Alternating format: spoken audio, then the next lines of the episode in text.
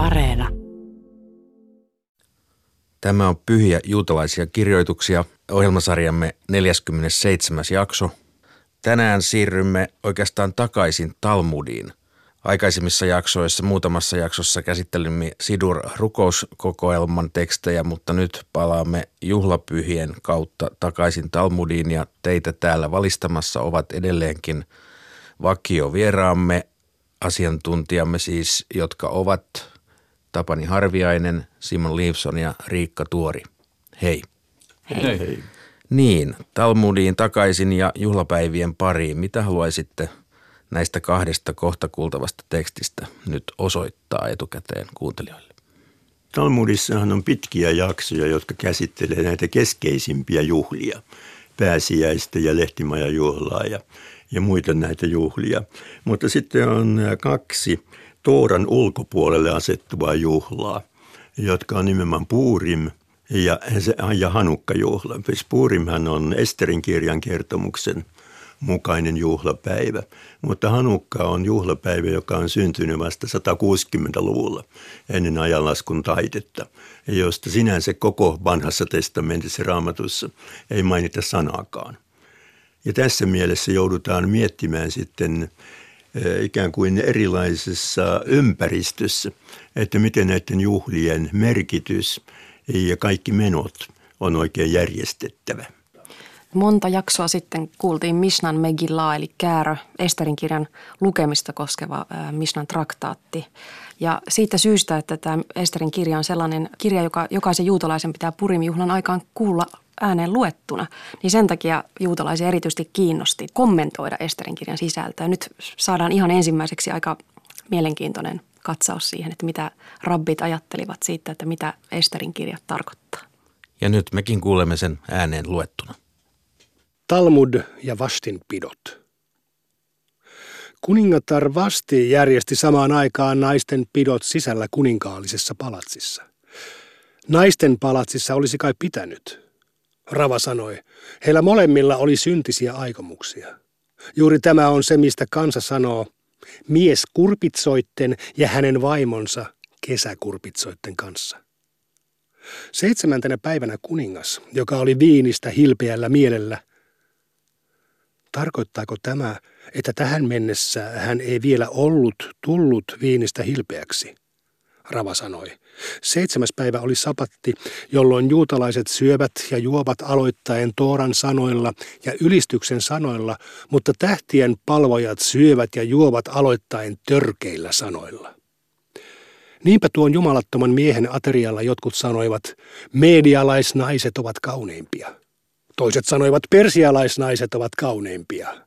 Xerxes sanoi heille, mutta se astia, jota minä käytän, se ei ole medialainen eikä persialainen, vaan kaldealainen. Haluatteko nähdä hänet? He vastasivat, kyllä, mutta vain jos hän on alasti. Samalla mitalla, millä ihminen mittaa, hänet itsensäkin mitataan. Jumalaton vasti tapasi tuottaa luokseen Israelin tyttäriä, riisua heidät alasti ja panna heidät työhön sapattina kuten raamatussa kerrotaan. Myöhemminkin, ensi vihan jo lauduttua kuningas Xerxes piti mielessään, mitä vasti oli tehnyt ja mitä hänestä oli päätetty. Niin kuin hän oli tehnyt, niin hänestä päätettiin, mutta kuningatar vasti ei suostunut tulemaan. Koska hän oli julkea, kuten muuan opettaja on sanonut, ja heillä molemmilla oli syntisiä aikomuksia. Heillä molemmilla oli syntisiä aikomuksia. Miksi siis vasti ei tullut? Rabbi Jose Barhanina sanoi, tämä osoittaa, että häneen oli puhjennut spitaali. Eräs Baraita opettaa, enkeli Gabriel oli tullut ja tehnyt hänelle hännän. Tästä kuningas pahastui kovin. Miksi hänessä hehkui niin kauttaaltaan? Rava sanoi. Vasti oli lähettänyt kuninkaalle viestin. Isäni tallimestarin pojalle. Minun isäni joi viiniä tuhannen miehen edessä eikä tullut humalaan. Mutta tämä mies on tullut viinistään järjettömäksi. Ja heti hänen mielensä valtasi viha.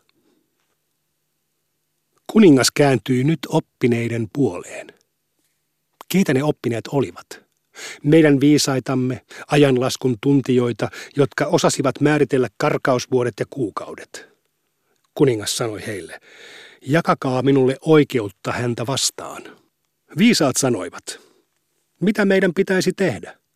Jos sanomme hänelle, tapa hänet, niin huomenna kun viini on haihtunut hänestä, hän vaatii vaimoaan meiltä takaisin. Jos sanomme hänelle, anna hänen olla, hän on kuitenkin häpäissyt kuninkuutta.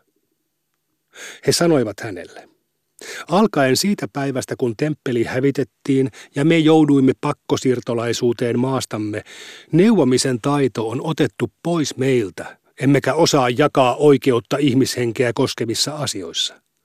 Käänny ammonilaisten ja moabilaisten puoleen, jotka ovat pysyneet paikoillaan kuten viini, joka pysyy sakkansa päällä.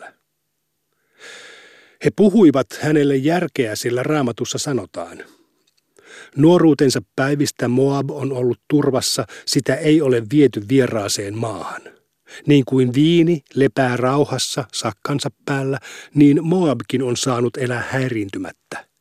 Sitä ei ole kaadettu astiasta toiseen, sen maku on säilynyt, sen tuoksu pysynyt samana. Heti hän toimi niin.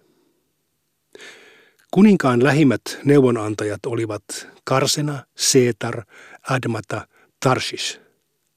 Rabbi Levi sanoi, koko tämä jae on sanottu uhreja nimeten. Karsena – Palvelusenkelit sanoivat, pyhän olkoon hän kiitetty edessä. Maailman Herra, ovatko nuo koskaan uhranneet sinun edessäsi vuoden, shana, ikäisiä lampaita, karim, kuten israelilaiset uhrasivat sinun edessäsi? Shetar, ovatko nuo koskaan uhranneet sinun edessäsi edes kahta turturikyyhkyä, shetetorim? Admata, ovatko nuo koskaan rakentaneet sinun edessäsi maasta, Adama, alttaria? Tarshis, ovatko nuo koskaan käyttäneet sinun edessäsi papillisia vaatteita, joista on raamatussa kirjoitettu krysoliitti? Tarshis on yksi ja jaspis. Meres, ovatko he koskaan hämmentäneet, Meresu, sinun edessäsi uhriverta? Marsena, ovatko he koskaan hämmentäneet, Meresu, sinun edessäsi ruokauhreja? memukan, ovatko he koskaan valmistaneet hehinu pöytää sinun eteesi? Memukan vastasi. Tanna oppinut on sanonut, Memukan oli Haman. Miksi häntä kutsutaan Memukaniksi? Koska hän oli valmis mukaan jakamaan rangaistuksia. Rav Kahana on sanonut, Tästä kohdasta opimme, että oppimaton mies hyppää ensimmäisenä esiin. Että jokainen mies saa olla herra omassa talossaan. Rava sanoi, ellei näitä ensimmäisiä kirjeitä olisi ollut, Israelin vihollisista ei olisi jäänyt jäljelle jäännöstä eikä pakoon päässyttä. Vastaanottajat näet sanoivat, mitä tämä on, mitä meille on lähetetty, että jokainen mies saa olla herra omassa talossaan. Onhan selvää, että jopa jokainen tyhjäpää on talossaan komentaja. Kuningas määrätköön miehiä. Rabbi sanoi, mitä tarkoittaa, kun on kirjoitettu, viisas toimii kaikessa taitavasti, tyhmä panee näytteille tyhmyytensä. Viisas toimii kaikessa taitavasti. Tämä on David, josta on kirjoitettu. Hänen palvelijansa sanoivat hänelle, sinulle herramme ja kuninkaamme pitäisi etsiä tyttö, neitsyt. Jokainen, jolla oli tytär, toi hänet hänen luokseen. Tyhmä panee näytteille tyhmyytensä. Tämä on Xerxes, josta on kirjoitettu. Kuningas määrätköön miehiä. Jokainen, jolla oli tytär, piilotti hänet häneltä. Talmudia Hanukka, Shabbat. Rav Huna sanoi, lampun sydämillä ja öljyillä, joista viisaat ovat sanoneet, että niillä ei sytytetä lampua sapattina, niillä ei sytytetä myöskään hanukkalampua, ei sapattina eikä arkipäivinä. Rava sanoi, mikä on Rav Hunan perustelu? Hän katsoo, että jos lampu on sammunut, se vaatisi huoltamistyötä uudelleen sytyttämistä varten ja että sitä saa käyttää valaisimena vain arkena. Mutta Rav Hisda on sanonut, että niiden avulla sytytetään arkipäivinä, mutta ei sapattina. Hän katsoo, että sammuneen lampun huoltamista ei tarvita ja lampua saa käyttää valaisimena. Mutta Rabbi Zera on puolestaan sanonut Rav Mattanan sanoneen, vaikka toiset sanovat, että Rabbi Zera olisi sanonut Ravin sanoneen näin. Lampun sydämillä ja öljyillä, joista viisaat ovat sanoneet, että niillä ei sytytetä lampua sapattina, niillä saa sytyttää hanukkalampun sekä arkipäivinä että sapattina. Rabbi Jeremia sanoi, mikä on rabin perustelu? Hän katsoi, että jos lamppu on sammunut, se ei vaadi huoltamistyötä ja että sitä ei saa käyttää valaisimena. Meidän rabbimme julistivat tämän halahaan rabbi Jeremian nimissä Abbajen johdolla, mutta hän itse ei sitä hyväksynyt. Kuitenkin kun rabin saapui Palestiinasta, rabbimme julistivat tämän rabbi Johananin nimissä Abbajen johdolla ja silloin hän hyväksyi sen. Abbaje sanoi, jospa minun olisi suotu omaksua tämä halakhaa sen pohjia myöten, mahtoiko hän omaksua sen todella? Siitä poikkeaa nuoruudessa omaksuttu oppi. Onko siis niin, että jos hanukkalamppu on sammunut, kenenkään ei tarvitse huolehtia siitä? Eriävä mielipide on nostettavissa esiin siitä, että hanukkalampujen sytyttämismitsva on voimassa auringon noususta alkaen torielämän lakkaamiseen saakka – Eikö tämä tarkoita, että jos lamppu on sammunut, se tulee tuolloin sytyttää uudelleen? Ei, sillä se tarkoittaa, että jos kukaan ei sytyttänyt aamulla, sytyttää voi tuona aikana. Toisaalta kyse voi olla lampun kulutuksesta. Kunnes torielämä lakkaa, eli mihin saakka? Rabba Barhanna sanoi Rabbi Johananin sanoneen, kunnes tadmorilaisten torin elämä lakkaa. Viisaat ovat opettaneet, Hanukkaa koskeva mitsva koskee lamppua, miestä ja hänen taloaan. Käskyjen huolelliset mehadrin toteuttajat sytyttävät lisälampun joka ainoaa päivää kohti ja vielä huolellisemmat ovat mehadrin min mehadrineja. Shammain koulukunta sanoo, Juhlan ensimmäisenä päivänä tulee sytyttää kahdeksan lamppua ja siitä eteenpäin vähentää niitä asteittain. Ja Hillelin koulukunta sanoo, juhlan ensimmäisenä päivänä tulee sytyttää yksi ja siitä eteenpäin lisätä niitä asteittain. Ulla sanoi, lännessä, Palestiinassa, kaksi Amora-oppinutta, Rabbi Josebar Avin ja Rabbi Josebar Zevida, olivat eri mieltä tämän keskustelun suhteen. Heistä toinen sanoi, että Shammain koulun ajatus vastaa tulossa olevia päiviä, mutta Hillelin koulun ajatus vastaa menossa olevia päiviä. Toinen heistä sanoi, että Shammain koulun ajatus vastaa sukkotjuhlan uhrisonnien määrää, mutta Hillelin koulun ajatus sitä, että pyhyyttä korotetaan eikä alenneta. Rabba Barbar Hanna sanoi Rabbi Johananin sanoneen, Sidonissa oli kaksi vanhinta. Toinen menetteli Shammain koulun mukaisesti ja toinen menetteli Hillelin koulun sanojen mukaisesti. Tuo antoi sanojensa perusteluksi, että se vastaa sukkotjuhlan uhrisonnien määrää, ja tämä antoi sanojensa perusteluksi, että pyhyyttä korotetaan eikä alenneta. Viisaat ovat opettaneet, on mitsva asettaa hanukkalamppu talon oven ulkopuolelle. Sen, joka asuu yläkerrassa, tulee asettaa se ikkunaan julkisivun puolelle. Vaarallisena aikana se tulee asettaa pöydälle, ja tämä on hänen puoleltaan riittävää. Rava sanoi, täytyy olla myös toinen lamppu käytettäväksi valaisua varten. Jos siellä on takka, se ei ole tarpeen. Jos kyseessä on tärkeä henkilö, toinen lamppu on tarpeen, vaikka siellä olisikin takka. Mikä on Hanukka? Viisaat ovat opettaneet Kislev-kuun 25. päivänä Hanukka-päiviä on vielä kahdeksan. Niinä päivinä ei vietetä surujuhlia eikä paastota. Kun kreikkalaiset tunkeutuivat sisälle pyhäkköön, he saastuttivat kaikki pyhäkön öljyt. Kun hasmonilaisten kuningassuvun valta kasvoi ja he pääsivät voitolle, he etsiessään löysivät vain yhden ruukun öljyä, joka oli varustettu ylipapin sinetillä. Siinä oli öljyä palamaan ainoastaan yhdeksi päiväksi. Mutta tapahtui ihme niin, että ruukusta riitti lampuun öljyä kahdeksaksi päiväksi. Seuraavana vuonna ne päivät määrättiin juhlapäiviksi, joita vietetään Hallel ylistyslauluin ja kiitosrukouksin. Olemme oppineet toisaalla, että jos kipinä, joka lähtee vasaran iskusta, lentää ulos ja aiheuttaa vahinkoa, se tekee takojan vastuulliseksi. Samoin on pellava kuormaa kantavan kamelin laita – jos se kulkee julkisella paikalla ja kuorman pellavia lentää sisälle kauppaan, missä ne syttyvät kaupan lampusta tuleen ja sytyttävät koko korttelin, kamelin omistaja on vastuullinen. Mutta jos kauppias oli asettanut lampunsa kaupan ulkopuolelle, kauppias on vastuullinen. Mutta rabbi Jehuda sanoo, Hanukkalampun osalta kauppias on vapaa vastuusta.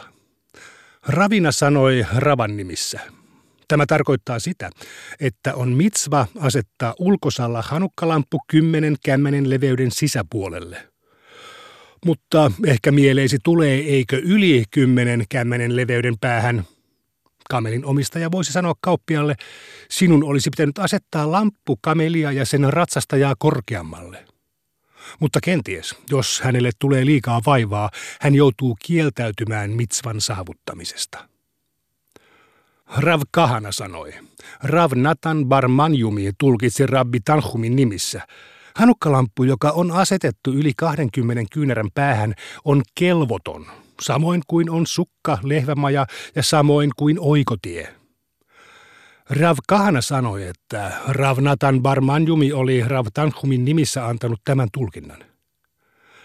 Mitä tarkoittaa, kun raamatussa on kirjoitettu, mutta vesikuoppa oli tyhjä, siinä ei ollut vettä. Sen perusteella, mitä raamatussa sanotaan, että vesikuoppa oli tyhjä, enkö tietäisi, että siellä ei ollut vettä. Mutta miksi siis sanotaan siinä ei ollut vettä? Vettä siinä ei ollut, mutta käärmeitä ja skorpioneja oli kyllä. Rabba sanoi, on mitsva asettaa hanukkalampu oven vierelle enintään kämmenen leveyden päähän mutta minne siellä se pitää asettaa? Rav Aha, Ravan poika, sanoi oikealle puolelle, mutta Rav Shmuel Diftiläinen sanoi vasemmalle. Halakhaan mukaan vasemmalle puolelle, jotta hanukkalampu olisi vasemmalla ja mesusa ovessa oikealla.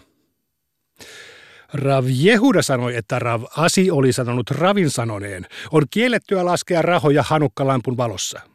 Kun sanoin tämän Smuelille, hän sanoi minulle, onko hanukkalampussa muka pyhyyttä. Ravi Josef torjui tämän jyrkästi. Onko veressä pyhyyttä? Näin on opittu. Hänen tulee valuttaa veri maahan ja peittää. Sillä kädellä, millä hän vuodatti, sillä hän peittäköön, mutta älköön peittäköön verta jalallaan, etteivät mitsvat joutuisi hänen häpäisemikseen. Niin myös tässä lampun tapauksessa, etteivät mitsvat joutuisi hänen häpäisemikseen. Rabbi Jehoshua ben Leviltä pyydettiin ratkaisua kysymykseen, kuinka saa käyttää sukkalehvämajan koristeita juhlan seitsemänä päivänä. Hän sanoi heille, on jo sanottu, että on kiellettyä laskea rahoja hanukkalampun valossa.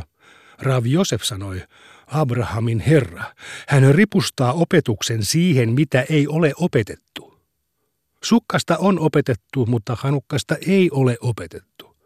On opetettu, että jos joku on kattanut sukkan halakhaan mukaisesti ja koristellut sen kirjotuin verhoin ja liinoin ja ripustellut sinne pähkinöitä, päärynöitä, manteleita ja granaattiomenoita, rypäleterttuja ja tähkäköynnöksiä, viinejä, öljyjä ja jauhoja, hänelle on kiellettyä hyödyntää niitä ennen viimeisen juhlapäivän päättymistä. Mutta jos hän on tehnyt niistä etukäteisehdon, kaikki riippuu ehdosta. Rav Josef tarkoitti, näiden kaikkien pääsääntö on veren kohtelu. Ravin sanotaan sanoneen, yhdestä hanukkalampusta ei sytytetä toista, ja Shmuel on sanonut, voidaan kyllä sytyttää. Rav sanoi, viitan tsitsit tupsuja ei siirretä yhdestä vaatteesta toiseen, ja Shmuel on sanonut, siirretään vaatteesta toiseen. Rav sanoi, halaha ei ole Rabbi Shmuelin lausuman mukainen siirtämistä ajatellen. Abbaje sanoi, kaikki lausumat, joita mestari, Rabba, teki, ovat Ravin kanssa yhtäpitävät lukuun ottamatta kolmea, jotka hän Shmuelin kanssa teki yhtäpitäviksi. Ne ovat hanukkalampun sytyttäminen toisesta lampusta, viitan tupsujen siirtäminen yhdestä vaatteesta toiseen ja että halacha on Shimonin lausuman mukainen siirtämistä koskien. On näet opetettu, että rabbi Shimon sanoo, jokainen voi siirtää ulkona vuoteen tuolin ja penkin, mikäli ei aio näin tehdä vakoa. Muuan opettajamme opiskeli Rav Addabar Ahavan luona ja siinä istuessaan hän sanoi – Ravin perustelu sytyttämisen kielolle tulee mitsvan halveksumisesta. Hän vastasi heille, älkää kuunnelko hänen sanojaan, että rabin perustelu tulisi mitsvan väheksymisestä. Mikä on ero niiden välillä? Erona on se, että hän sytyttää suoraan lyhdystä lyhtyyn ilman välikappaletta. Jos joku väittää, että lyhdystä lyhtyyn sytyttämisen kielto tulee mitsvaan halventamisesta – hän voi silti aluksi sytyttää lyhdystä lyhtyyn, koska molemmat lyhdyt ovat mitsva. Jos joku taas väittää, että kielto tulee mitsvan väheksymisestä, myös alkuperäinen lyhdystä lyhtyyn sytyttäminen on kiellettyä. Rav Avia vastasi. Toisten kymmenyksien selamitallista ei voida punnita kultadenareiksi määriteltynä, ei edes jonkun toisen kymmenysten muun osan korvaamiseksi sillä. Siis mä jos sanot, että kun Rau ja Shmuel ovat eri mieltä lampusta lampuun kysymyksessä Shmuelin kieltäessä lastulla sytyttämisen, se ei riittäisi hänen käsityksensä kumoamiseen. Mutta jos sanot, että Rav sallii myös lastulla siirtämisen, se kumoaisi kyllä hänen käsityksensä. Rabba sanoi – Ratkaisu on mahdoton. Jos kymmenysten tapauksessa painot eivät ole yhdenmukaiset, niin ne kymmenykset jäävät epäpyhiksi. Raab Sheshet esitti eriävän mielipiteen, koska raamatussa sanotaan, Aaron huolehtikoon, että lamput palavat läpi yön Herran edessä pyhäkköteltassa lainarkkua suojaavan väliverhon ulkopuolella. Tarvitseeko hän sitä valoa? Ja eivätkö israelilaiset kulkeneet kaikki nuo 40 vuotta autiomaassa ainoastaan hänen valossaan? Valo pyhäkköteltassa oli pikemminkin todiste ihmiskunnalle siitä, että Jumalan läsnäolo asui Israelin keskuudessa. Mikä se todiste oli? Rao sanoi, se oli se läntisin lamppu, johon Aaron pani öljyä saman määrän kuin toisiinkin lamppuihin, josta hän aina sytytti illaksi muut lamput ja johon viimeksi täytti öljyn. Mutta saattoiko näin tapahtua, koska siinä lampustossa lamput olivat kiinteät? Ei ollut muuta keinoa kuin ottaa lastu ja sytyttää se sillä. On siis ongelmallista, vältetäänkö tulen siirtämisen kiellolla mitsvan halventaminen vaiko mitsvan väheksyminen, kuten toiset ja toiset sanovat. Rav Pappa selitti, että noissa lampuissa oli pitkät lampun sydämet.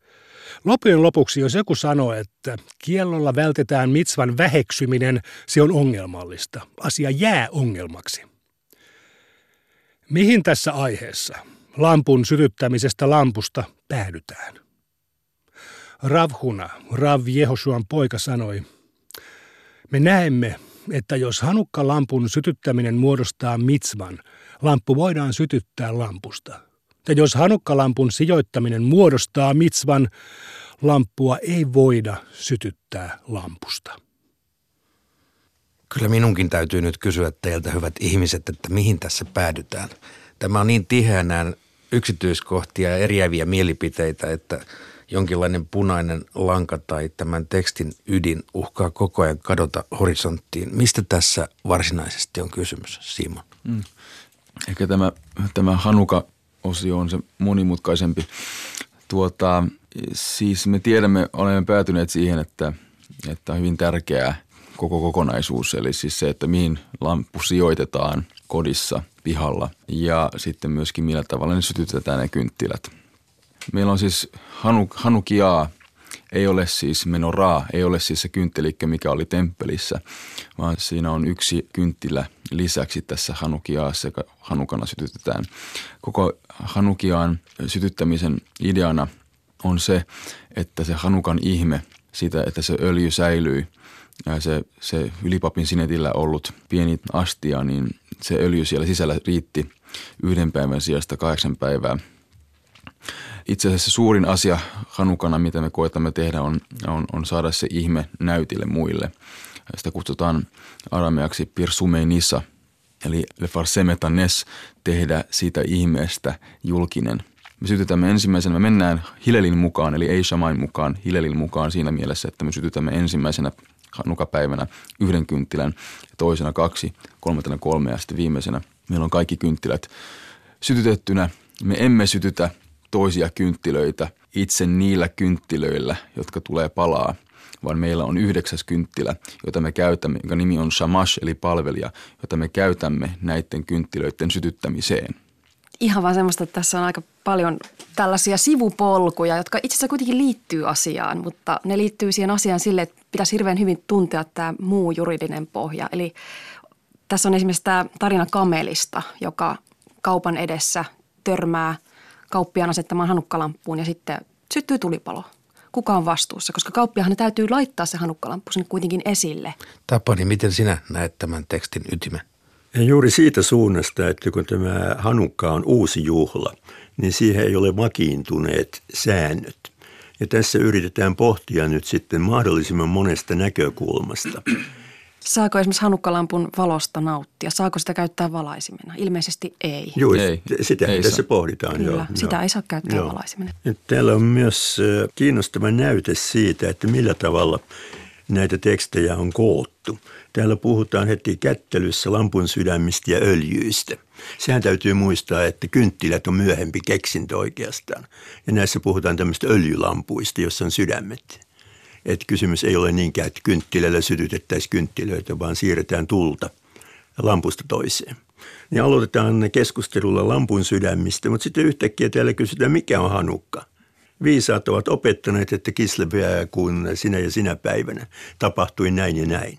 Aivan kun se tulisi täällä keskellä yhtä, yhtäkkiä ja yllätyksenä, että mikä on se varsinainen aihe, mistä tässä puhutaan. Tiivis määritelmänomainen kappale keskellä tätä keskellä tätä spekulaatiota näistä lampuista. Joo. Ja jälleen kerran voidaan muistaa, että nämä eivät ole kirjallisuutta, nämä Talmud-tekstit, vaan ne on ikään kuin keskusteluja koottuina, pöytäkirjamaisia keskusteluja – joita on koottu ja joita ei ole koskaan editoitu sillä tavalla järjestykseen niin kuin meidän mielestä kirjassa pitäisi tapahtua. Niin siis ne on varmasti editoitu, mutta ei meidän odottamalla logiikalla. Että siellä on ollut ihan tällainen... Editoitu sisä... teksteinä, mutta Aivan. ei kokonaisuutena Aivan. sillä tavalla. Tuntuu niin kuin näihin olisi koottu todellakin näihin pöytäkirjoihin kaikki mahdolliset mielipiteet. Juuri niin, juuri kaikki niin, joita voidaan keskustella eteenpäin. Kyllä. Ja jotka jättää avaimet käteen ja, tai sanotaanko narunpäät käteen ja niitä voidaan sitten viedä siitä eteenpäin. Ja myös se suullinen luonne näkyy myös tässä, että mehän ei tiedetä, että milloin näitä on ryhdytty kirjoittamaan ylös. Nämä säilyy vuosisatoja vielä ihmisten mielissä. Eikä myöskään pyritä väkisin ratkaisuun, vaan todetaan hyvin nöyrästi, että asia jää ongelmaksi. Kyllä, se kuuluu juuri asiaan myös. Ja se, että on erilaisia mielipiteitä, se on rikkautta, eikä ikään kuin tappio dogmatiikan luomisessa. Entäpä sitten tämä ensimmäinen tänään kuultu teksti? Sekin on varsin monimutkaiselta kuulostava. Joo, eli siis tosiaan tämä Talmudin traktaattihan perustuu siihen Mishnan traktaattiin nimeltä Megilla, eli käärö, joka ollaan täällä kuultu silloin muutama jakso sitten. Mutta sen lisäksi tämä Talmudin versio Megillaasta sisältää ihan tällaisen kunnon raamatun kommentaarin. Oikeastaan ensimmäisen raamatun kommentaarin Esterin kirjaan, jossa käydään jae ja jakeelta läpi. Ja tehdään tosi hauskoja johtopäätöksiä. Muun muassa kaikki nämä kuningas Xerxeen palvelijat onkin, liittyykin jollakin tavalla uhripalvelukseen ja yksi heistä on Haman, eli tämä juutalaisten vihollinen, joka sitten myöhemmin Esterin kirjassa tulee omalla nimellään esiin. Ja samassa Midras-teoksessa se nyt ei ollut tässä mukana, mutta käsitellään myös Esterin nimeä, että miksi Ester, Esterin nimi on Ester ja yksi syy rabbeille on se, että se on Istar. Eli Istar oli tuttu tämmöinen lähi hedelmällisyyden jumalatar. Ja sen takia sitten Ester oli kaikille kansoille tuttu, koska hän oli myös e, Istar nimeltään. Et aika hurjia tällaisia väitteitä löytyy näistä teksteistä. Näihin tulkintoihin voimmekin lopettaa tämän kertaisen jaksomme ja toivotamme samalla teidät, hyvät kuuntelijat, seuraamme jälleen ensi kerralla, jolloin siirrymme pääsiäiskertomuksen pariin.